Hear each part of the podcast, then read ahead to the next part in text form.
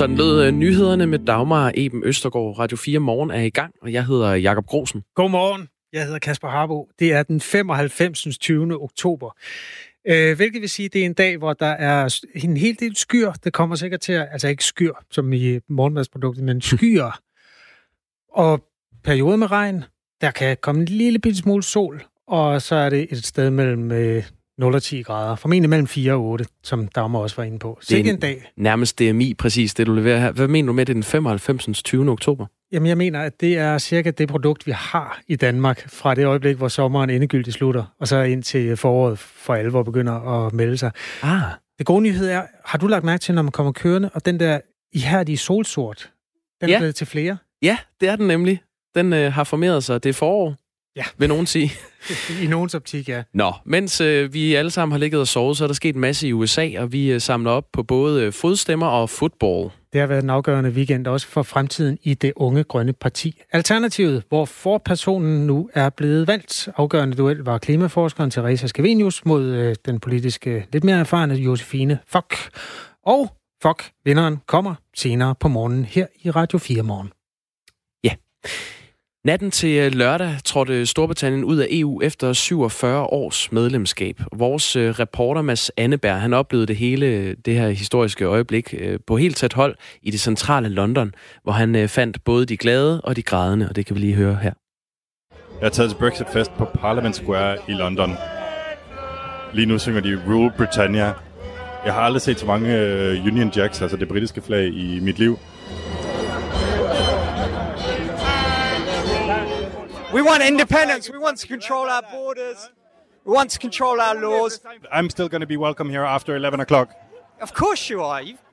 Britain loves Denmark. Let's make Britain great again. Lige foran mig står en statue af Winston Churchill, som står og holder øje med det hele.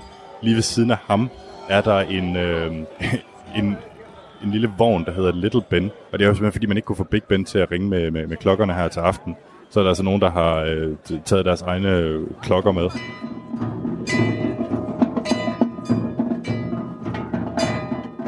Jeg har fundet en remainer med en guitar, og jeg har bedt ham spille noget Brexit-relateret.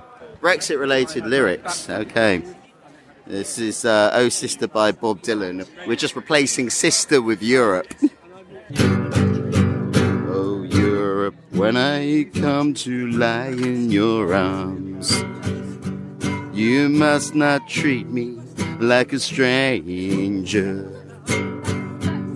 This is really great. I think you could sell it. Just nice bit of emotional support for everyone who's a bit depressed. Still in the EU for another 14 minutes. Enjoy it while it lasts. What are you gonna What are you gonna spend these 14 minutes on? Oh, just hang around here with these guys, play songs.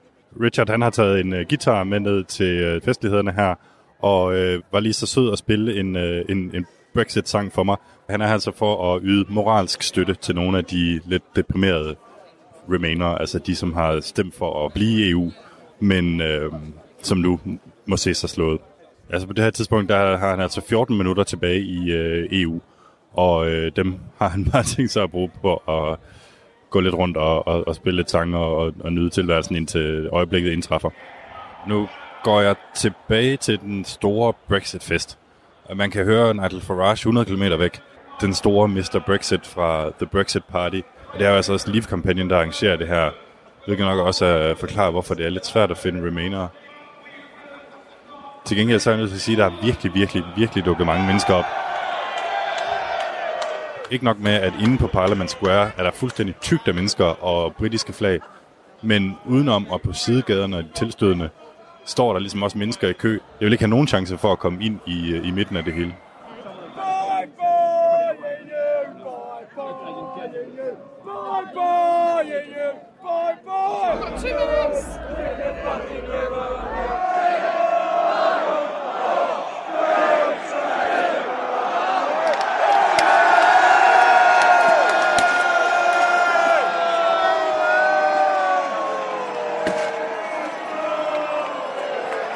What's your name? Jess. Do you feel more free and independent now? Of course, absolutely. I've been waiting for this for three and a half years, so yeah, it's a great day for me. I love Europe. Europe. I love the European countries. I love the European people. Wow, there's fireworks right now. I love everyone in the Euro- in the European countries, but I just don't like the EU because what it became is not something that we bought into. Hun siger, at hun elsker de europæiske lande, men hun kan simpelthen ikke lide EU. Hun kan ikke lide, hvad det har udviklet sig til, og hun er enormt lettet over, at de nu er, er ude. I'd just like to apologise on behalf of the British people.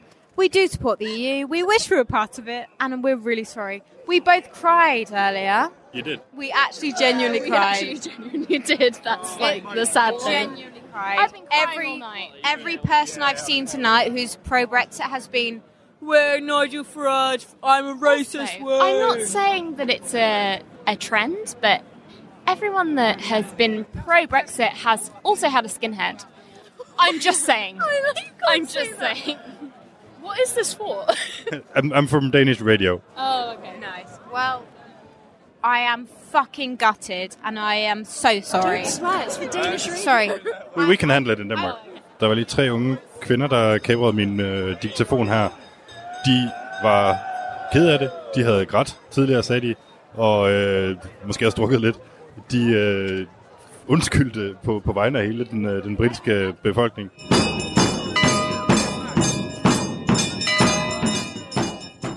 Og med det så takker jeg af her fra Parliament Square i London.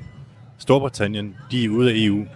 De har taget mig med, men jeg regner med at vende stærkt tilbage til unionen inden for et par dage.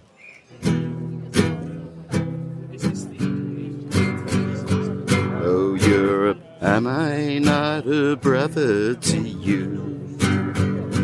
Am one deserving of affection? And is our purpose not the same always through? Ja, det var altså øh, Bob Dylan i en ustemt EU-udgave. skønt, skønt, skønt her fra morgenstunden. Øh, ja, det var lyden fra festlighederne i London i fredags. Det var dog ikke alle øh, i alle dele af Storbritannien, øh, der, der havde gang i festen. Vores reporter Mads Anneberg, han tog fra London direkte videre til Nordirland, hvor der er stor bekymring for, hvad der nu skal ske, og det kan du høre mere om klokken halv otte. Ja, øhm, klokken er 12 minutter over 6, det her er Radio 4 morgen. Og i dag, den 3. februar, dansk kalender, gregoriansk kalender, der begynder kapløbet om at blive den af demokraternes præsidentkandidater, der skal stille op mod Donald Trump ved præsidentvalget i USA i november. Kandidaterne har ført øh, kampagne til primærvalgene i et godt stykke tid, men i dag kommer den første afgørelse i staten Iowa. Og det er jo et spændende sted, for de har noget, der hedder Iowa Caucus, som... Øh, Ja, det bliver det teknisk, men det minder måske mere om et valgmøde end om et decideret primærvalg. De demokratiske kandidater har trollet den midtvestlige landbrugsstat igennem. Øh, lad os lige prøve at høre fra Elizabeth Warren, en af de kandidater, som har besøgt rigtig mange steder i staten i de sidste måneder. Some of you may have heard, uh, we've been in Washington for a while now. Um, and I'm trying to get to as many places in Iowa. I har måske lagt mærke til, at vi har været en del i Washington, sagde Senator Warren med hensynning til rigsretssagen mod præsidenten. Men hun vil nu prøve at nå til så mange steder i Iowa dagen før selve valget, sagde hun. Med os fra Washington D.C. har vi nu journalist Peter Keldorf. Godmorgen, Peter. Sådan i dansk Godmorgen tid. til jer. Hvad er seneste nyt fra det her fodvalg? Jamen, seneste nyt øh, er jo, at øh, kandidaterne har gjort det, som Senator Warren sagde, at hun skulle nå så mange steder hen som overhovedet muligt. Øh, de har simpelthen gjort deres bedste for at møde øh, så mange vælgere som overhovedet muligt, altså ude og ryste hænder. Øh, og mange af kandidaterne har været ude på deres aller sidste kampagne-event, inden det jo altså i morgen, det er jo øh, aften øh, her, øh, nat nærmest i, i USA. Så i morgen aften, der, der går det altså afsted, øh, og de har besøgt såkaldte town hall, som det vi hørte med Warren. De har hilst på lokale, på et utal af de her diner og holdt andre kampagne-events. Øh, for eksempel holdt Bernie Sanders et kæmpestort øh, event i Iowas hovedby Des Moines her i går, hvor han så Super Bowl, det var jo i går, øh, øh, sammen med masser af hans støtter. Og, og de seneste meningsmålinger viser, at selve afgørelsen er stadigvæk meget uklar. Bernie Sanders øh, fører, men kun marginalt lige over Joe Biden, og så kommer Elizabeth Warren, som vi hørte, og øh, Pete Buttigieg så på de næste pladser bagefter. Jeg tror, de fleste kan forstå, at når det handler om selve præsidentvalget mellem Trump og en eller anden anden, altså mellem demokrater og republikanere, så er det ikke så svært at forstå, at der findes noget, der hedder swingstater. Men, men hvorfor er det så, at internt i, øh, i partiet her, i Demokraternes parti, at det er så vigtigt lige præcis det her valg i Iowa? Jamen altså fordi, at det er jo det, der er begyndelsen til, hvem der ender med at vi blive, øh, få nomineringen og blive øh, partiets øh, øh, præsidentkandidat. Og ofte så siger man, at det er fordi, at det er det første, at det er så vigtigt. Men det, som man kan, det er, at man kandidat, man kan skabe momentum de første primærvalgstater starter en eller anden fortælling, en hype omkring kandidaten, som gør, at, at det kan blive svært at komme tilbage i favoritfeltet, hvis man klarer sig dårligt. Som for eksempel så kan jeg nævne, at i demokraternes tilfælde, så ser man altså helt tilbage til Bill Clintons tid for at finde en, en demokratisk præsidentkandidat, der ikke også vandt Iowa. Altså har dem, som har vundet i Iowa, også gået hen og vundet selve nomineringen, og det afgøres jo af øh, det samlede antal delegerede i alle primærvalg, og det er jo ofte sådan langt ud på foråret, at man ser en egentlig afgørelse. Øh, så det er det her øh, politik-mediefænomen, hvor du kan make det eller break det. Øh, og for eksempel så var det også her, at man så en kæmpestor politisk overraskelse dengang i 2008, at Obama for eksempel, for eksempel vandt. Øh, og det var der jo ikke nogen, der havde forventet overhovedet. Øh, så kan man sige, Donald Trump han vandt ikke i 2016. Han blev en virkelig, virkelig tæt nummer, nummer to, kun overgået af Ted Cruz. Det var altså også de to sidste kandidater i republikanernes afgørelse i 2016. Mm. Det er ikke sådan, at man har tabt, hvis ikke man vinder i Iowa, men man skal gerne klare sig godt, ellers så ser det lidt sort ud for dem. Grunden til, at journalister flokkes omkring Iowa, det er også, at de har sådan et rimelig stenalderagtigt system i forhold til de her stemmer. Du bliver simpelthen ja, nødt til lige at riste op øh, for de lyttere, som ikke er med på Iowa. Ja, det er, øh, det er meget, meget unikt, tror jeg, man skal sige. Altså, det, det minder mere, som du, præcis, ikke? Øh, som du sagde i, i, op i oplægget der, så øh, kan det minde mere om et valgmøde eller en, en et decideret valg, eller altså en kombination af de to ting. Øh, det bliver også beskrevet herover som et valg med en kombineret diskussion. Øh, altså de registrerede vælgere, de mødes i sådan bitte, bitte små distrikter, øh, som der er omkring 1700 af over hele, øh, over hele Iowa.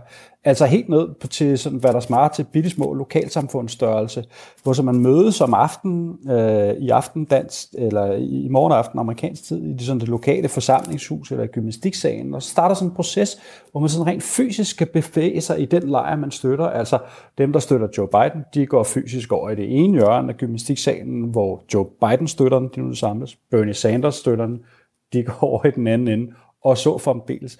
Og hvis kandidaten så får 15% af stemmerne i den lille bitte gymnastiksal, så får øh, kandidaten så få lov til at fortsætte til runde nummer to. Og det vil så sige, at der er en række af vælgerne i runde to, som nu har stemt på nogle af dem, der ikke har fået 15 de er jo så op for grabs i næste runde, og skal overtales til at støtte en af de andre kandidater. Øh, og så foregår der sådan noget sådan rent øh, fysisk, altså hvor folk de sådan lidt trækker, skubber, venligt, det bliver ikke sådan uh, decideret korporligt, men altså man kan bruge en forskellig trick til at tage nogle af de uh, vælgere, som har stemt på nogle af dem, der ikke er kommet videre til runde 2, til at få dem over i sin lejr. Mm. Og, og der kan altså, uh, så kan det gå ind og blive sådan lidt uh, spøjst, uh, for nu at sige det mildt, der kan blive hævet og skubbet lidt, som vi sagde. Der er også nogen, der sværger til at bare have virkelig gode kager med til at lukke folk over i deres lejr. Og hvis det var sket i Afghanistan, så ved vi godt, at så havde, øh, så havde folk kaldt det øh, stenalderagtigt. Nu er det USA, og så Total kalder vi det... republik. Ja, så kalder vi det noget andet, fordi det er USA. Øh, skal vi ikke lige... Altså det her, det er demokraterne jo selvfølgelig, altså dem, der udfordrer mm-hmm. til præsidentposten. Republikanerne har jo præsidentposten nu i form af en mand, som hedder Trump, mange har hørt om. Har de også egentlig primærvalg, hvor de skal finde ud af, hvem der skal være kandidat ved det kommende valg, eller går de bare afsted med Trump? Det har de, men Øh, det er... Øh, der, der, er, der er ikke så mange, der går op i det, for at sige det mildt. Øh, altså, der er et par udfordrere, de har overhovedet ikke en chance. De skal selvfølgelig stille op alligevel, øh, sådan er demokratiet, og sådan er det demokrati, der nu er i Iowa. Altså, det er jo på den her meget spøjse måde, øh, og de skal selvfølgelig stille op alligevel, hvis de mener, at deres partis repræsentant ikke er god nok. Men de har ikke en kinamand chance. Donald Trump er sikker på at være ham, som ender med at skulle stille op mod, hvem end nu ender med at blive øh, demokraternes præsidentkandidat. Men, men, Peter Kelloff, det, det koster en masse penge at stille op øh, som kandidat og bruge penge på valgkamp mm-hmm. osv. Er det bare penge, man hælder ud i et sort hul, fordi man ved, at Trump han alligevel bliver kandidat? Hvad, altså, hvad tænker du på, de der republikanske udfordrere der? Ja, som, du siger, de stiller forsøger? op mest øh, ja, for show. Ja. Hvad, er det bare øh, Ja, altså nej, altså de mener det jo. De mener det seriøst. Der er jo trods alt en fraktion i det republikanske parti, som mener, at den her præsident, som lige meget om man holder af ham, øh, eller om man ikke gør, så må man bare sige, at han er dybt kontroversiel og har ufattelig mange øh, problematiske sager. Øh, om man så øh, stemmer på ham eller ikke gør, det er jo bare fakta. Så der er jo en fraktion inde i det republikanske parti. Den er lille, øh, men der, den er der jo, øh, som siger, nej, øh, det går altså ikke længere med ham, Donald Trump. Vi må af med ham. Han er simpelthen for en tand for crazy til os øh, fine konservative øh, mennesker. Øh, så den er der den er bare meget lille, og den har øh, ufattelig lille chance for at få en succes, fordi Donald Trump har det parti et fuldstændig totalt jerngreb. Så jeg tror ikke, at de gør det. Hvis jeg sagde, at det var for show, så kom ordene måske lidt forkert ud. De mener det dybt seriøst, og de mener, at de har en dyb passion med, at de vil af med Donald Trump, selvom han står for deres parti. Det jeg mener med det, var det bare, at de kommer ikke så langt med det. Det var vurderingen fra Peter Keldorf, som er journalist i Washington D.C., altså med her i Radio 4 morgen. Ha' en god dag, Peter. I lige måde. Chiefs løber bolden, og der løber det ind på ydersiden, og det der, det ligner kampen. Chiefs spacerer mod Lombardi-trofæet. Touchdown Damian Williams. Peter Keldorf, han fik jo lige sagt, at øh, Bernie Sanders, han har siddet i Des Moines og set Super Bowl-finale i nat. Og han har så kunne se Kansas City Chiefs vinde 31-20 mod San Francisco 49ers.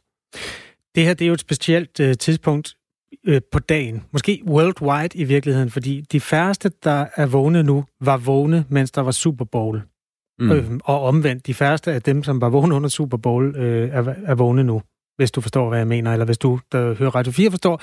Øhm, det korte og lange er, at vi kan godt tage et lille resume af det, amerikanerne kalder The Greatest Show on Earth, der sluttede på, ja, for to og en halv time siden. Ja, klokken 5 her til morgen, der ringede vi til en mand, der var vågen under kampen, men som sover nu. Det er jo sådan set ligegyldigt, for vi har optaget, hvad han sagde. Det er TV2's NFL-kommentator Claus Elming, og han kaldte det en overraskende finale. Jeg er overrasket over den måde, øh, kampen udviklede sig på. 49ers var jo foran med 2010 i øh, begyndelsen af fjerde kvartal. Altså, der manglede 9 minutter af kampen, og der var øh, ligaens bedste forsvar foran med 10 point. Øh, og alligevel så ender det med, at øh, Chiefs de øh, scorer 21 point i fjerde kvartal og vinder et meget, meget truende nederlag til en fabelagtig Super Bowl sejr. Og for tredje gang ud af tre mulige kampe i slutspillet, der er Chiefs bagud med minimum 10 point og vinder det og vinder kampen. Og det siger noget om deres unge quarterback Patrick Mahomes' tro på sig selv og hans evne til at levere magi, selv når det ser allersortest ud. Claus, man kan godt forestille sig, at der er rigtig mange mennesker, der først finder ud af det her om syv timer, når de vågner. Fordi det er jo det kritiske punkt for folk, der ser Super Bowl. Det der mellem tredje og fjerde, eller mellem anden og tredje i virkeligheden. Altså, det er der, folk falder fra og falder i søvn. Der er ikke noget spørgsmål. Det er bare en konstatering. ja, jamen, det, det er da fuldstændig rigtigt. Der er der helt sikkert nogen, der, der, der, der håber på at kunne blive op hele natten, og så falder de i søvn. Øh, men øh, jeg kan bare sige det på en måde, at de er gået glip af en vanvittig afslutning, en vanvittig fed afslutning. Fordi det var en kamp, som på en eller anden måde manglede noget intensitet i de første øh, tre quarters. Jeg tror, hvis man var Fort Miners-fan, så var man rigtig, rigtig glad for den måde, kampen udviklede sig på. Fra at man var bagud 10-3, så satte man 17 point på tavlen i træk, kom foran 20-10, alt så godt ud, og så kom den her fantastiske afslutning. Øh, og øh, har man ikke set afslutningen, jamen altså, så, øh, så gå ind på øh, vores website, vores amerikanske football-website, der hedder gulklud.dk, øh, og se alle højdepunkterne. Vi har lagt alle højdepunkterne op og, og skrevet en artikel selvfølgelig også om kampen, fordi øh, det var en, en, en super fed Super Bowl, som i nogen henseender ikke helt levede op til den hype, der var inden kampen omkring den her kamp mellem, mellem de her to mandskaber. Men til sidst, med den afslutning på fjerde kvartal, alligevel kommer til at finde sin plads i historien. Øh, selvfølgelig på grund af comebacket, men også fordi Kansas City Chiefs coach uh, Andy Reid endelig, endelig, endelig fik sin Super Bowl sejr. Han har været så meget igennem, og den mest vindende træner i NFL-historien uden en Super Bowl sejr. Og nu endelig her, efter vel sagtens en 25-30 års tilløb, så får Andy Reid endelig sin, uh, sin sejr, sin Super Bowl sejr. Noget, der altid får lige så meget fokus som, øh, som selve kampen, det er det show, der foregår i pausen. Og øh, her er der tradition for, at nogle af klodens største popstjerner spiller op til dans. Og i år var det Shakira og Jennifer Lopez. Og der var gang i den. Lad os lige prøve at høre lidt af det. snakke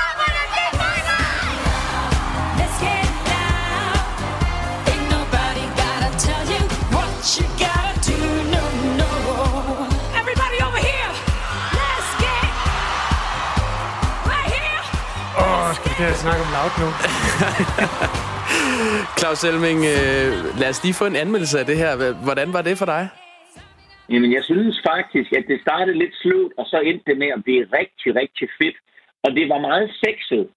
Og øh, NFL har jo haft lidt en udfordring med, med sex og med bryster og så videre, siden øh, den skandaløse optræden i Super Bowl 38, hvor Janet Jackson jo måske, måske ikke viste et bryst. Øh, og det her, det er altså at tage skridtet fuldt ud. Der tager du ikke bare to sexede kvinder, du tager to sexede kvinder, og så gør du dem endnu mere sexede, og øh, lod dem lave noget booty shake, og, og der var nogle, øh, sådan nogle lidt, øh, skal vi kalde dem knaldemoves undervejs, både fra nogle øh, Mm. mandlige dansere og nogle kvindelige dansere og så videre. Så det her, det var, øh, det var sex øh, for åben skærm, og øh, det er, det er nye toner, nye tanker fra NFL's side. De har fået koreografien og øh, pyroteknikerne fra Ruslands sidste 10 Melodi Grand Prix sange fløjet ind til synlædende, fordi der var simpelthen så meget ild, og der var simpelthen så meget sex. Det er jo lidt ude af synk med tiden i virkeligheden. Man skal jo gå den anden vej nu om stunder. Nej, jeg ved ikke. Jeg synes ikke, jeg synes ikke at sex er gået imod. Nej, ikke i den forstand, men det er gået imod, at øh, man udstiller kvinder øh, på den måde, og at kvinder udstiller sig selv. Jeg går ud fra, at de har gjort det, fordi de Jamen, hvor, jamen vil- nej, men altså, det, det er ikke en diskussion, vi skal have, vi skal have nu. Jeg synes, det er mega fedt. Jeg synes, det er mega fedt, at de tør, de tør stille sig op. Vi ved, at det der det er to af klodens mest sexede kvinder, og så giver de den fuld skrald. Mm. Øh, I stedet for at komme ind og levere et eller andet røvkedeligt show, så giver de den, øh, så giver de den et røvgodt show med alt, hvad deres øh, bagdel nu kunne præstere af, af vrikkende mus. Jeg synes, det var mega fedt. Nå, så kan man da blive helt ærgerlig over, at man ikke var oppe i nat. Men Claus, øh, det er jo også et faktum, at Super Bowl og NFL og amerikansk fodbold får en del kritik for at være ude af synk med tiden. Der er jo nogen, der overhovedet ikke har opdaget den her debat, og så er der nogen, øh, der synes, det er det vigtigste, der findes, og diskutere, om det her følger med. Nej, det ved jeg faktisk overhovedet ikke, hvor du vil hen med. New York Times har, har problematiseret hele sådan den, øh, den hype, der er omkring øh, halvleg-reklamerne og partiernes interesser i det, og øh, nogle, nogle dårlige sager med nogle øh, spillere, der har, er, har begået drab, eller øh, nogle forskellige ting, og man slår sit hoved og får hjerneskade, hvis man spiller sporten og sådan noget. Der er en, der er en masse forskellige øh, debatter, der ruller omkring NFL. Er det noget, du har lagt mærke til? Jo, men selvfølgelig, fordi det, det har været ongoing i nogle år efterhånden, og NFL har jo også taget en del tiltag for netop at, at, at, at sørge for, eller prøve i hvert fald, at komme mange af de her hjernerystelser til livs, fordi det er klart, at, at øh, på den lange bane, der er det jo skadeligt øh, for, de, for de øh, unge spillere og voksne mænd, der spiller den her sport, øh, og hvis NFL ikke får taget det ud af det og, og får fjernet farligheden, så er der simpelthen forældre, der siger, at så får deres unger ikke lov til at spille fodbold, og så på den lange bane, jamen, altså, så lige pludselig så dør sporten, og så ender de spiller flag football alle sammen. Så det er de selvfølgelig ikke interesseret i. Øh, det her med drab og så videre, der er der jo stor forskel på, om, om vi snakker USA eller vi snakker Europa, fordi øh, jeg tror ikke, at, at vi har ret mange europæiske fodboldspillere, der går rundt og slår andre mennesker ihjel, men det sker altså en gang imellem i NFL, øh, og det er fordi det land derovre, det er lidt crazy på en anderledes måde, end, end vi er vant til. Hvis man kan pege på et sted, hvor NFL i hvert fald er farligt, så er det i forhold til det danske arbejdsmarked. Fordi det starter en uge, og det er hver eneste år, at det er et problem. At så får en hel masse mennesker vendt døgnet på hovedet. Hvor lang tid ja. Går der fra nu? Altså nu går- hopper du i seng, går jeg ud fra. Hvor lang tid går der, før. Ja. du har vendt din døgnrytme om til noget sundt igen? Nå, men du hvad, jeg plejer ikke at sove så længe her på Super Bowl Monday, som det er blevet nu. Øh, så jeg får måske en 3-4 timer søvn, og så er vi kørende igen. Øh, jeg, jeg skal også øh, på TV2 News i dag, og jeg skal på øh, øh, DR faktisk også, og så videre. Så øh, det, øh, det, det, det kører. Der, er- der er nok at se til øh, med her med, øh, med, med Super Bowl, så øh, øh det, jeg, jeg, ved- for mig der er det sådan set okay. Men jeg ved godt, og især i USA er det også en stor ting. Der, øh, der er der noget med en, en, en 15-20 procent af den amerikanske befolkning, der pludselig på mystisk vis er blevet syge der om mandagen. Sådan sagde øh, NFL-kommentator Claus Elming til os her klokken 5 i morges, da vi talte med ham, inden han lagde sig til at sove en 3-4 timer. Donald Trump er formentlig også gået i seng. Han var oppe i nat og øh, var på Twitter, som han jo er om natten. Og øh, han skød med skarpt. Han skød. han sendte et stort varmt tillykke til øh, Kansas, øh, den fornemme stat Kansas, fordi det var jo Kansas City Chiefs. Det lille problem, og hvor skulle han også vide det fra, øh, det er, at Kansas City ligger ikke i, i staten Kansas, det ligger i Missouri. Ja. Men derfor kan staten Kansas godt være en fed øh, stat. Anyway, øh, det var et af de tweets, som øh, Donald Trump ikke lod ligge så længe. Det blev hurtigt slettet og erstattet med et nyt, hvor den korrekte stat fremgik. Men altså, vi lever jo i en tid, hvor folk tager billeder af alting. Screenshots, kaufeffe. ja. Nå, således opmuntret. Øh, Kasper, vi har fået en, øh, en sms. Øh, har I nogle emner, der bare pæfærd handler om Danmark her til morgen, ud over den indlagte dansker i Belgien? Ja, det er faktisk et godt spørgsmål. Ja, nu har vi været meget i USA. Jeg har samlet lidt til bunke. Der er den her, for eksempel jeg har lagt mærke til, Weekendavisen har fået nyt design. Okay. Øh, ny typografi. Jeg Ja. slår, altså hele side 2 på Weekendavisen i den her uge handlede om deres nye skrifttype. Det er virkelig suppe, Det er meget weekendavisagtigt. suppe i egen sovs. Det er det kedeligste nogensinde at læse om. Heldigvis er der kommentarer på Weekendavisens Facebook-side. Uh. Og hvis man tror, de har det svært i andre lande, så skal du bare høre, hvad vi har boks med i Danmark. Det er noget bøvl at uh, tage krydsord med på farten i den store sektion. Put den tilbage i idéer. Og det er fordi uh, sektionen idéer i weekendavisen er i halvt format. Nå. Og der har de så flyttet krydsordet over i den sektion, som nu er i fuld tabloidformat. Nej, ikke tabloid, hvad hedder det store? Omnibusformat. Hvad, hvad ligger der bag den beslutning? Det ved Det- vi ikke noget om. Vi ringer til Krasnik senere, ja. øh, og det er Anja, der påpeger det. Annette påpeger også, kæmpe kryds skal tilbage til idéer. Please, den er blevet alt for stor og uhåndterlig. Det er en af de danske historier, vi måske kan gå ombord i lidt senere i dag. Ja, vi skal også øh, kigge på øh, Sjælsmark Kunst, en øh, billedkunstner, der har lavet en, øh, en udstilling til Kunsthal Charlottenborg i København med, med Sjælsmark-børnene, der har malet. Så skal vi øh, tale om en øh, børnesag på Herning øh, sygehus. Vi skal tale om øh, diversitet i dansk fodbold, som DBU netop har udgivet en, øh, en ny rapport om. Og øh, meget andet. Vi skal også til valgfest i Alternativet. Ja, nu giver vi ordet til vores nyhedsperson, Dagmar Eben Østergaard.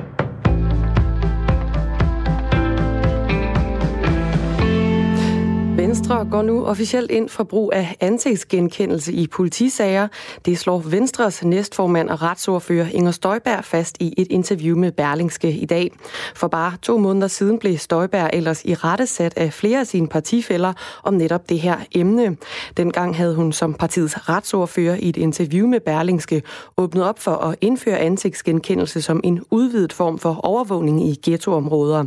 Flere medlemmer af Folketingsgruppen stod fast, at Venstre ikke går ind for generel ansigtsgenkendelse, men nu, knap to måneder senere, går Venstre ind for ansigtsgenkendelse. For os i Venstre har det været meget vigtigt at få de principielle overvejelser på plads, for det er en svær diskussion, det erkender jeg. Det er den principielle diskussion, om vi mener, man skal benytte ansigtsgenkendelse eller ej, vi har haft, og det gør vi, det siger Inger Støjberg til Berlingske. Ifølge Berlingskes oplysninger har der blandt en række af partiets folketingsmedlemmer været modstand mod at benytte ansigtsgenkendelse som et redskab. Blandt bekymringspunkterne er, hvordan man sikrer sig mod misbrug, og hvordan man beskytter de personfølsomme oplysninger. I Venstre er man nu nået frem til et løsningsforslag, hvor kamera med ansigtsgenkendelse kan aktiveres i forbindelse med en konkret politisag eller efter en dommerkendelse. Herefter skal udvalgte kameraer kunne benytte ansigtsgenkendelse i forhold til den pågældende person, mens tilfældigt, tilfældigt forbipasserende filmes, men altså ikke gemmes i systemet. De sidste danske borgere, som er evakueret fra den virusramte Hubei-provins i Kina, er landet i Roskilde Lufthavn natten til i dag. Det er kun ni af de 10 evakuerede danskere og dansk-kinesere, der er blevet evakueret fra Wuhan, som er landet i Roskilde. Det skyldes, at en dansker, der har været evakueret fra Wuhan over Frankrig til Bruxelles, er blevet indlagt med sygdomssymptomer i Belgien. Det oplyser Udenrigsministeriet i en mail til Ekstrabladet. Personen vil ifølge Ekstrabladets oplysninger blive testet for coronavirus. Evakueringen af de borgere, der har ønsket assisteret udrejse fra Hubei-provinsen, har været arrangeret af Udenrigsministeriet i samarbejde med andre EU-lande. Fredag aften ankom de første fire personer, og ingen af dem har vist tegn på at være smittet med coronavirus. Og så er to elever, der går på Hasseris Gymnasium i Aalborg, placeret i karantæne, fordi de er kommet hjem fra en rejse i Kina. Det sker på grund af forholdsregler i forbindelse med udbruddet af det nye coronavirus, skriver Nordjyske. Karantænen betyder, at eleverne ikke må komme på skolen i 12 dage. Det skyldes, at gymnasiet har valgt at følge anvisninger fra Statens Serum Institut. Den britiske regering varsler omfattende ændringer i myndighedernes måde at håndtere løsladte personer, som har været fængslet for terrorrelaterede handlinger, det oplyser premierminister Boris Johnson. Udmeldingen kommer efter, at to personer søndag i London blev såret i et knivangreb, udført af en formodet islamistisk ekstremist. Søndagens hændelse i London kommer godt to måneder efter en politibetjent skød og dræbte en dømt terrorist, som efter at være blevet løsladt før tid, stak to personer ihjel nær London Bridge.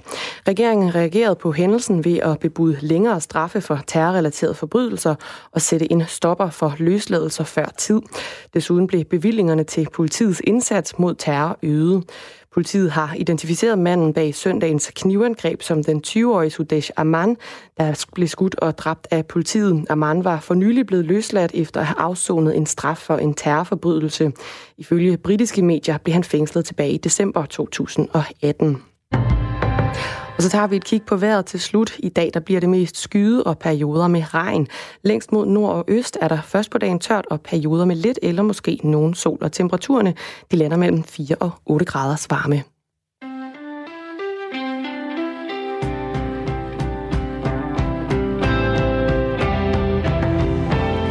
Det var nyhederne ved Dagmar Eben Østergaard, og her i studiet står Kasper Harbo og Jakob Grosen. Godmorgen. Godmorgen. Frygten for coronavirus betyder, at salget af ansigtsmasker er eksploderet. Også i Danmark. Weekendavisen har blandt andet talt med direktøren i virksomheden Nomeco, der sælger lægemiddelprodukter, og firmaet oplever lige nu en efterspørgsel på flere tusind masker om dagen. Alle efterspørger masker lige nu. Vi har lige akkurat, hvad vi skal bruge, hverken mere eller mindre, siger direktøren, som hedder Henrik Kåstrup. Og øh, han tilføjer overfor Weekendavisen, at han ikke umiddelbart kan sætte tal på, hvor meget efterspørgselen er steget. Og så tilføjer han sig en ting mere, følgende citat, men det er ganske meget. Mm. Vi har undersøgt sagen lidt. Øh, de øh, apoteker, vi har været i kontakt med, de har haft udsolgt af de her hvide masker, som beskytter mod luftborne sygdomme. Jeg var selv nede og kigge på et, øh, et apotek hernede og spurgte, og de havde altså udsolgt, men de havde ikke tid til at uddybe, om det havde noget med coronavirusen at gøre. Vores kollega Stine Krohmann Dragsted, som også har været her på morgenen, hun prøvede også at få fat i en maske i fredags, fordi hun skulle ud og rejse, men det var også uden held. Vi ville jo gerne have haft en maske på lige nu, Kasper, så mm. vi sådan kunne stå og lave interviews sådan her, men de er så blevet købt af mennesker, der har brug for dem. Det er måske godt nok. Ja. Vi kunne da godt tænke os at høre fra dig, der hører programmet her, hvis du har købt en ansigtsmaske, og meget gerne, hvorfor Altså, selvfølgelig, skal man ud og rejse, så giver det altid god mening, men hvis man skal til Belgien, er det måske ikke nødvendigt. Eller lige netop Belgien er jo, jo det nye. Ja, det er måske ikke et så godt eksempel. Lidt for tidligt. Øhm, hvis du skal til Tjekkiet og har købt en maske, så må du meget gerne skrive til os. Og i virkeligheden også, hvis du skal et andet sted hen, eller i en anden anledning har købt en ansigtsmaske, så kan vi måske komme lidt ombord i den her trend, finde ud af, hvad der ligger bag det. Læge Brian Christensen er sektionsleder øh, ved Statens, Statens Serum Institut. Godmorgen, Brian. Ja, godmorgen. Skal alle i Danmark købe masker nu? Nej, det synes jeg nu ikke, de skal. Altså, øh, masker, det, det er jo lavet sådan for at, at forhindre, at, øh, at man uh, spreder smitte fra, fra syge. Og, og, og hvis man ikke er syg, så er der ikke grund til at, at, at bære, bære en med maske. Op imod 10.000 er øh, smittet, eller måske over 10.000. Det, tallene varierer jo lige lidt, og så er der jo altså nærmest 100.000 eller flere, der er under observation. Og det er så rimelig langt væk, det her foregår. Hvor langt skal, eller lad os sige, hvor, hvor tæt skal det rykke på, før vi skal begynde at bære masker i Danmark?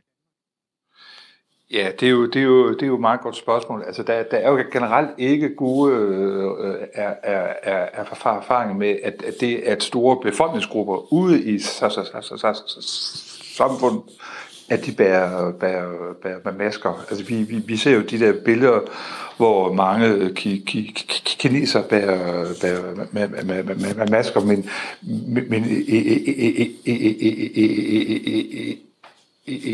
egentlig er der kun ganske øh, klare resultater, om det hovedet be, be, betyder noget for den smittespredning, der er. Fordi det, man skal huske på, ved, ved så sådan en sygdom som, som coronavirus, der er der er jo et, et meget stort element af det, vi kalder kun, kun, kontaktsmitte, og, og det kan man masken ikke, ikke for, forhindre. Okay, så på den måde altså simpelthen ikke øh, den helt effektive beskyttelse af danskere i den sidste ende. Hvis du skal prøve at rise op, Brian Christensen, hvordan kan en maske sortere vira og bakterier fra en luft, vi indånder. Altså, det, det, det er jo et stykke papir i den sidste ende. Hvordan kan det lade sig gøre, at noget så farligt, det, det ved, at det skal stoppe ved indgangen af masken? Ja, det, det, det er konstrueret på, på, på den måde, at øh, man har øh, vævet sådan nogle papirstykker, så, så, så, så, så, således at, at den porestørrelse, altså den, den størrelse, den øh, afstand, der er fra hver fiber til den næste fiber, den er så lille, at, øh, at man faktisk får, for, for, for, for, for, for ændre øh, selv meget, meget, meget, meget små øh, par, par, par, partikler, så, så, så som et virus. Okay. Altså, alle, der har prøvet at have en maske på, ved jo, at den kan jo sidde tæt, eller den kan sidde løst. Og i det øjeblik, at den sidder en lille smule løst ved øret, så kan den snedige coronavirus måske krybe ind alligevel. Altså, hvor godt beskytter en maske egentlig, hvis du sidder i et fly i 8 timer, og der bare er en, øh, et uheldigt element med flyvemaskinen? Hvor godt beskytter en maske så? Ja, det er jo, det er jo, det er jo det er, netop et meget godt spørgsmål. Altså, det, det, det, det, det, er ikke nu 100% beskyttelse. Det er netop så, som du sagde før, at, at når man bruger en med, med, med, maske, så er det meget vigtigt, at den passer til det af ansigt, som, som, som, som den bruges til. Og, og der kan være meget stor forskel på de enkelte maskers evne til at, at, at kunne tilpasses den, den, den, den ansigt, som, som den kunne bruges til. Så, så altså, der, der, der er ikke nogen 100% beskyttelse ved at bære en, en maske. Jamen, det var altså både den gode og den dårlige nyhed. Til dem, der ikke har fået en, er det jo i og for sig en god nyhed. Til dem, der har fået en, er det en dårlig. Brian Christensen er sektionsleder ved Statens Serum Institut og læge. Tak fordi du var med, Brian. Ja, selv tak. Og øh, sidste nyt i den sag er jo altså i øvrigt, at øh, nogen er kommet til Danmark, fløjet ind fra Kina, og en enkelt er stået af i Belgien med noget, som kan være et virus, som så skal undersøges nærmere. Vi følger selvfølgelig coronavirus. Det er jo den store følgetong i nyhedsstrømmen i de her dage. Mm. Også i Radio 4 morgen. Klokken er 6.41. Først var de 6. Over øh, tre afstemningsrunder, så blev de seks først til fire, siden bare til to, og til sidst var der kun én tilbage, og det er ikke de der øh, cyklister i den der sang, jeg sidder og reciterer. Jeg taler om kandidaterne til at blive øh, ny politisk leder i Alternativet efter Uffe Elbæk. Og det var en post, der på weekendens landsmøde i Alternativet gik til Josefine Fock. Vores øh, politiske reporter Peter Sindbæk fulgte ægteparet Charlotte Aerslet og Tobias Skotting gennem de tre runder der øh, i afstemningen til, til landsmødet. De har kørt hele vejen fra Stævns til Amager Bio i København for at støtte en af kandidaterne. Man kunne meget nemt gå hen og tro, at, at i hvert fald når man har set udefra fra præstens side, at Rasmus Nordqvist lå til og det tog han skulle bare. Og det er jo, kan man jo bare se her i første runde, det var absolut ikke det, der skete. Så jeg synes lidt, det, bevis, eller det understreger i hvert fald min pointe om, at, at det er et åbent forløb. Der er ikke alle mulige aftaler under bordet. Det er vel nærmest også umuligt i sådan et politi her, for der er ingen, der kan holde i her. vi, skal, vi skal lige stemme igen. Ja. Så nu skal vi lige finde en kugle til. Det, det er det samme gamle problem. Ja, ja, det er Ja, vi er ja. kollektiv. Vi deler. Det er godt. Vi sætter forbruget ned. Ja. Det kan nemlig bruges flere gange. Man kan også sige, det er ret, ret typisk for alternativister. De glemmer altid noget at skrive med, når de skal stemme. ja, det er fair nok.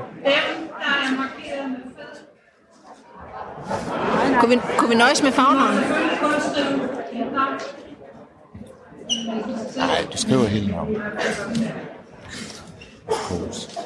Og igen er systemet, hvis ingen af de fire får mere end 50 procent af de afgivende stemmer. Det ser også ud som, det er, der er nogen, der ligesom så vil de to har samlet sig lidt i toppen. Ja, ja. ja. Åh oh, nej. Det velkendte syregrønne å står helt fremme på scenen. Knap øh, 700 mennesker, alternativister, sidder bænket på række her en lørdag eftermiddag i Amager Bio. Der er nogen, der sidder og drikker urtete, andre drikker fadøl. Der bliver delt sandwich ud. En med aubergine og en med hummus. Der skal selvfølgelig ikke være kød på bordet til Alternativets landsmøde. Så de er stadigvæk med dem, vi har kan lide. Nej, vi altså, der er jo ikke nogen, der ikke kunne lide. Nej, men, det Nej, men altså, altså, jeg, dem, jeg, jeg har... dem vi svingede imellem, de var ja, ja. de stadigvæk med.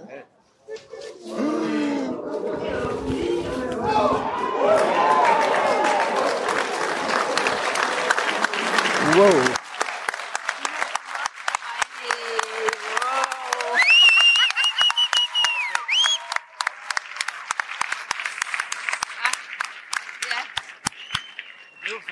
Ja, det er fordi, du tog sådan lidt, åh, det var ærgerligt med Sasha, men tænker, det er helt okay. Det bliver rigtig spændende nu. Det bliver, vi skal igennem en tredje omgang. Ja. Ja. Men Rasmus ryger ud. Stakkels Rasmus. Nej. Fuck, det bliver spændende nu. Men så stemmer jeg på Josefine. Men I er ikke skuffet over, at uh, Sasha er ude? Nej. Altså, nej. Det er ikke, ikke, ikke som sådan. På hendes vejen, jo. Og jeg, og jeg kender hende, og, og, og har arbejdet sammen med hende flere gange. Jeg synes, hun er en skide dygtig politiker og kommunikator og så videre. Nu skal vi til det igen. Ja. Men det er også fair nok. Altså, Det lyder ikke som, jeg er så meget i tvivl. Nej, det jeg sgu ikke. Hvad er det, der gør det så? Jamen, du har, du har et felt af, af stærke kandidater. Du har To, to stærke kvinder, der er tilbage. Ja. Og, og De er forskellige. de er meget forskellige. Ja, Ja. Jamen, det er fordi, jeg, jeg, jeg bliver nødt til at stemme på nogen, jeg kan stave til. Nej. Nej. Det er selvfølgelig useriøst, men ja, men uh, det bliver nok uh, Josefine. Altså, Therese, hun, hun, øh, Hun deler vandene. hun kan godt dele vandet, ikke? Ja. Hvis vi skal have en samler, så er vi nødt til at have Josefine. Så hun er det sikre valg. Ja, det kan man jo så sige. Det Selvfølgelig vil er det det. sige. Er det Ja, det det, det, det er fint nok, og det ja. Nå, hvad? Nå, nej, nej, nej, nej, ja, ja, det var ja, ikke. Ja. jeg skal lige stemme. Nå, ja. Ja, men det er selvfølgelig svært. Men, øh, og ja, som du siger, det sikre valg, ja. Det har du nok ret i. Som vi snakker om lidt før, hvis vi er til landsmøder, og vi har en, en politisk leder, som kommer til at dele, så bliver der måske for meget polemik, og det vi har brug for, det er, som vi snakker om før, en, der kan samle. Eller jeg vil i hvert fald sige det sådan, at, at øh, et super tæt samarbejde mellem de to ville være ideelt, fordi du har den videnskabelige viden derude. Jeg tager lige din stemme. Ja. Ja. Ja. Øh, ja, altså, og hun har netop hendes viden, hendes bidrag vil være, er jo fantastisk. Så vi har brug for hende. Altså 100 procent. Vi har brug for Slovenius helt vildt, tror jeg. For Absolut. at hjælpe med at øh, støbe de kugler, der skal til for... Det lyder så rigtig politisk, støbe kuglerne. Ja. Men som kommer med, hvad kan man sige, de skarpe inputs, som vi skal have.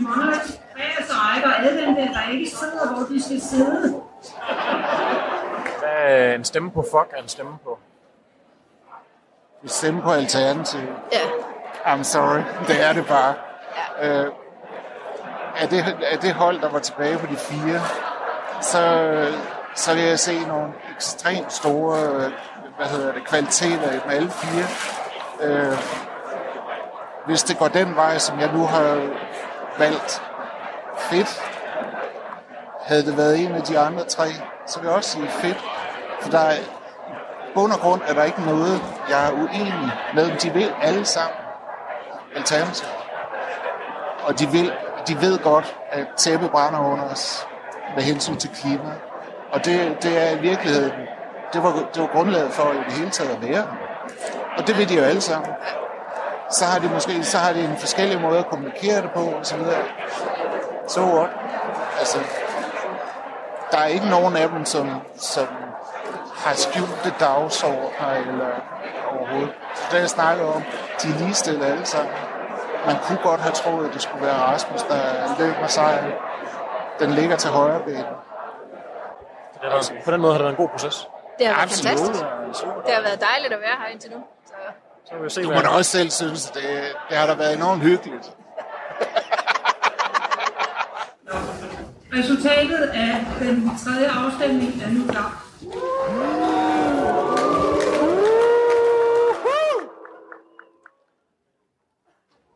Og der er afgivet i alt 1604 stemmer. Josefine.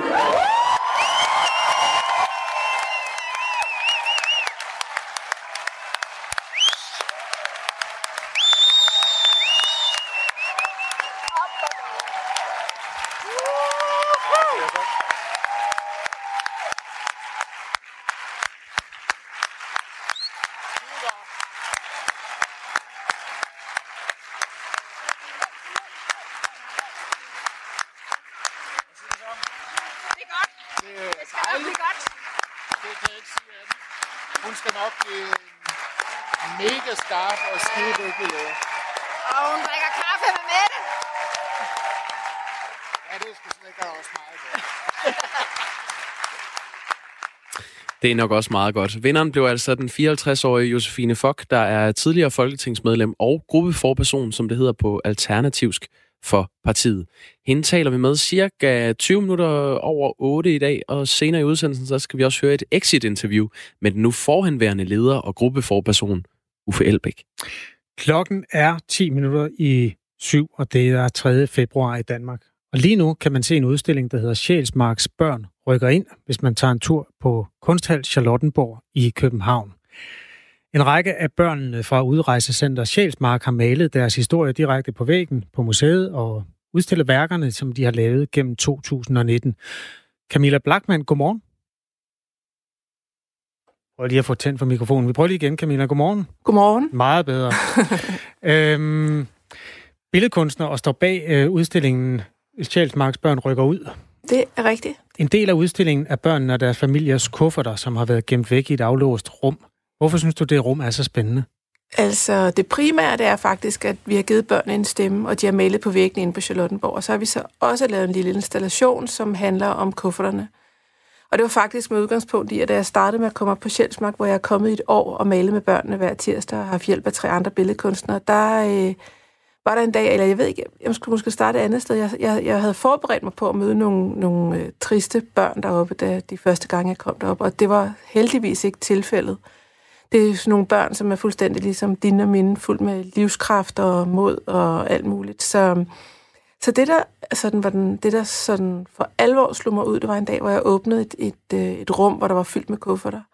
Og de her kufferter, de var bare pludselig symbolet på, hvor de var pakket, og hvad der var pakket i dem af håb og drømme og rene sukker og familiealbum og Altså at stå der med sit barn ved armen og skulle rejse til det uvisse, og hvad er det, man pakker der? Hvad er det, man tror på? Hvad er det, man håber på? Og hvad, hvad man drømmer om? Det, øh, det har fyldt rigtig, rigtig, rigtig meget hos mig. Så vi har haft en, en snak i den her uge, hvor vi har gået og malet med børnene inde på Charlottenborg om, hvad, hvad de tænker, der var pakket i de her kufferter. Og øh, så har vi så fået lov at låne kufferterne af Røde Kors, og så har vi, øh, så har vi malet på dem, eller så har børnene malet på dem, om hvad, hvad de tænker af begreber og rent praktiske ting, der er blevet pakket i sådan nogle kufferter, når man rejser over på den anden side af jorden.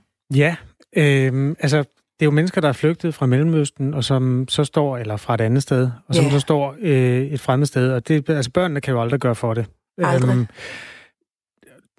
det er jo meget sådan altså stærke billeder, det er også enormt politisk. Øh, lige så snart man siger sjælsmark, så vågner Mhm. der også en masse diskussioner, men altså din umiddelbare tanke, da du så det der rum fuld af kufferter, hvad var den? Ja, jeg har jo gået på, altså, hvad kan man sige, jeg har, har lyst til at være børnenes ambassadør i det her. Jeg har ikke lyst til at gå ind i netop, som du siger, en politisk diskussion om det her. Vi- Jeg har jeg tager ikke stilling til, om de burde være her eller ikke burde være her. Men jeg tager stilling til, at vi på ingen måde må behandle børn på flugt på den måde. Det, det er simpelthen ikke i orden. På hvilken måde? At de får de forhold, de gør det op, eller mangel på samme. Det Jamen, så er du ikke- allerede politisk, det er jeg nødt til at sige til dig. Nej, jeg passer bare på børn. ja, men det er også børn politik. og børn. Jamen, så kan man sige alt er politik. Det er det også. jeg tager ikke stilling til, om de burde være her eller ikke burde være her, men jeg tager stilling til, at vi skal give dem nogle ordentlige forhold og behandle dem godt, fordi hvis de børn var dine børn eller mine børn, så ville vi, hvis de fik de forhold, de har deroppe, så ville vi få dem tvangsfjernet. Det er simpelthen ikke i orden. Men hvor skal vi tvangsfjerne dem hen, og hvem skal have de børn? Og selvfølgelig skal de blive hos deres forældre. Men vi skal sørge for, at de kan have noget skolegang, og vi skal sørge for, at de har et, et godt pædagogisk tilbud. Vi skal sørge for, at deres forældre kan lave mad til dem, og alle de der helt basale ting, som, som alle børn burde have, og det har vi et samfund, som har mulighed for. Udrejsecenter Sjælsmark, det er jo ikke et sted, hvor man bare går ind, og det er heller ikke et sted, hvor man kan færdes øh, alene, selv hvis man har fået lov at komme ind. Altså man skal skrive sit navn i en bog, og så skal man bære besøgsskilt og følges med en beboer. Hvem var det, der viste dig i rummet med beboernes kufferter?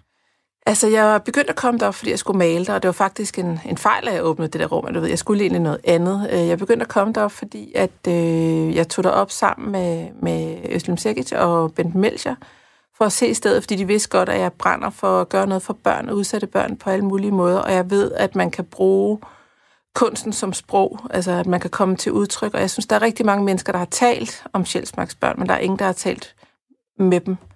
Og altså, der er hele tiden blevet fortalt om dem, og, og det er ligesom andre, der har givet dem en stemme, men nu har jeg givet, altså for alvor givet dem selv en stemme, så de kan komme til at tale om de ting, som af deres liv. Og det er det, der kommer til udtryk ind på Charlottenborg. Det er, hvad der fylder i deres liv af stort og småt og kærestesorger og håb for fremtiden og skolegang og solskin og altså alt det, som skal fylde et, et liv. Og det er ikke alle sammen, som overhovedet kan sætte ord på, hvad det er, de går og tænker. Men det, som har været min erfaring i det her, det er, at der ligger rigtig, rigtig mange lag af ting, som der ikke bliver talt om. Der er malet rigtig mange gummibåde. Øh, der er malet rigtig meget flugt. Der er malet rigtig meget transport. Der, altså, og der er ikke et eneste billede fra Sjælsmark for eksempel. Hvor rigtig mange andre børn maler måske det hus, de bor i, og røgen, der kommer på skorstenen. Der er ikke et eneste af sådan et billede der. Så, så det synes jeg siger meget om, hvad deres, hvad deres liv er, er fuld af. Det er stærkt med børnene der, og det er også et stærkt billede med de kufferter, som du blandt andet har lagt op på Instagram. Øhm, og altså bare lige for at blive ved dem, fordi det er sådan et stærkt øh, symbol på ens hvad skal man sige, ens flugt, og ja. de, de der øh, kuffer, der bliver så opmagasineret for at passe på de her menneskers ting. Øhm, der har været en form for dialog mellem dig og nogle fængselsbetjente omkring rummet, hvor de sagde, at de ikke kendte til, at det eksisterede. Øhm, ja. Hvordan kom du så ind i rummet? Jeg fik hjælp af Røde Kors. Altså, øhm, Røde Kors kæmper hårdt for at give børnene deroppe et, et, et, et tåligt liv, og og jeg håber, at de nye muligheder, de får på Avnstrup, bliver en mulighed for, at, at, øh, at de kan have sådan et liv, som kan være, hvad kan man sige, som vi kan stå ved her i Danmark, for det synes jeg ikke, vi gør lige nu. Så, øh, så på alle mulige måder. Jeg er jo også som, som altså, i tæt dialog med Røde Kors omkring de her ting, og, øh, og i morgen, når åbningen er på Charlottenborg, så kan man komme derind og se, hvad det hele drejer sig om. Det synes jeg, man skulle til at gøre. Altså, jeg har stor respekt for din øh, kunstneriske tilgang til det, og også for dit personlige engagement. Men jeg er simpelthen nødt til at sige, at, at det er stadigvæk politisk, når man snakker om, hvorvidt øh, man skal tage imod nogle mennesker eller ej, og hvilke kår man skal tilbyde dem. Men den del går jeg ikke ind i. Jeg går bare ind i, at nu er de her nu, og nu må vi tage os af dem. Altså, jeg går ikke ind i, om de burde være her eller ej, men de er her nu, og det bliver vi nødt til at tage stilling til, vi kan. Og vi kan ikke bare sige, om så har vi løst problemet med at flytte den til Avnstrup. Det ved jeg ikke, om vi har. Det er der ikke nogen, der ved, om vi har. Altså, det betyder bare, at den der varme kartoffel, som er sjælsmagt, den er så lukket ned for en tid, men jeg er bange for, at vi ikke, hvis vi ikke tager ordentligt fat i det nu og giver dem nogle ordentlige forhold. Mange af de her børn, de er jo, altså, de er jo mega stærke, fordi de desværre har været nødt til at blive voksne rigtig hurtigt, og samtidig så er de super, super skrøbelige. Nogle har gået på 5-6 folkeskoler, og nu skal de igen flytte skole. Altså, så det er jo ikke fordi, at vi... Altså, bare kan sige, at det er politisk, så går vi ikke ind i det, fordi jeg er billedkunstner. Jeg synes, at det der med at kunne bruge altså kunsten som sprog, der hvor sproget i virkeligheden holder op, der, der har man en pligt til at gøre, hvad man kan, og så byder jeg ind med mit fag, øhm, fordi det er det, jeg kan, og jeg er ikke, jeg er ikke politiker, jeg er ikke pædagog, og altså, jeg er ikke kunstterapeut, men jeg, jeg kan give dem en pensel, jeg kan give dem noget maling, og så kan jeg se, hvad der sker med det, og det er noget rigtig, rigtig godt. Camilla Blackman, øh, vi får en del sms'er, mens vi øh, taler med dig. Man kan jo skrive ind til os på 1424 øh, og begynde sin besked med R4, hvis man vil i kontakt med os, mens vi interviewer folk her til morgen. Og det er der altså mange, der gør, når vi taler om Sjælsmark, og det understreger også, at det er en politisk sag. Der er en, der skriver her, at Sjælsmark er bliver en politisk sag. Man må spørge sig selv, hvilket ansvar deres forældre har glemt at, øh, glem ikke, at det er afviste asylansøgere, som nægter at tage hjem igen. Vi er så barmhjertigt et, et land, at vi ikke engang tvinger mennesker, som er her ulovligt, til at tage hjem igen. Så nu taler vi om at flytte dem ud igen. Med andre ord tvinges vi til at tage dem ind, som vi engang har afvist. Hvad tænker du om sådan en melding? Det tænker jeg, det er en politisk sag, som politikere må tage sig af. Øh, jeg forholder mig til, at der er en gruppe børn, som man kan gøre en forskel for, og så har man, så har man en forbandet pligt til at gøre det. Camilla Blackman er altså billedkunstner og står bag udstillingen Sjælsmarks Børn rykker ud, som øh, foregår på væggene på Charlottenborg. Ja, det er ikke sejt. Det er da mega sejt. Det altså, er dejligt. Synes, det er Charlottenborg også mega sej. Giver os lov til det. Altså, prøv at forestille dig, at vi står på en af landets store kulturinstitutioner med, med, en, med en gruppe skønne børn, der får lov til at male på der, direkte på deres vægge. Det er da så cool. Og cool, at der er et råstof i børn, der trods gummibåde og alt det andet, de har været igennem, det stadig tro, der er. flyder ud i penslen den vej der. Tak fordi du var med, Camilla Blackman. Ja, velkommen. Billedkunstner er altså bag den her udstilling, som kan ses på Charlottenborg.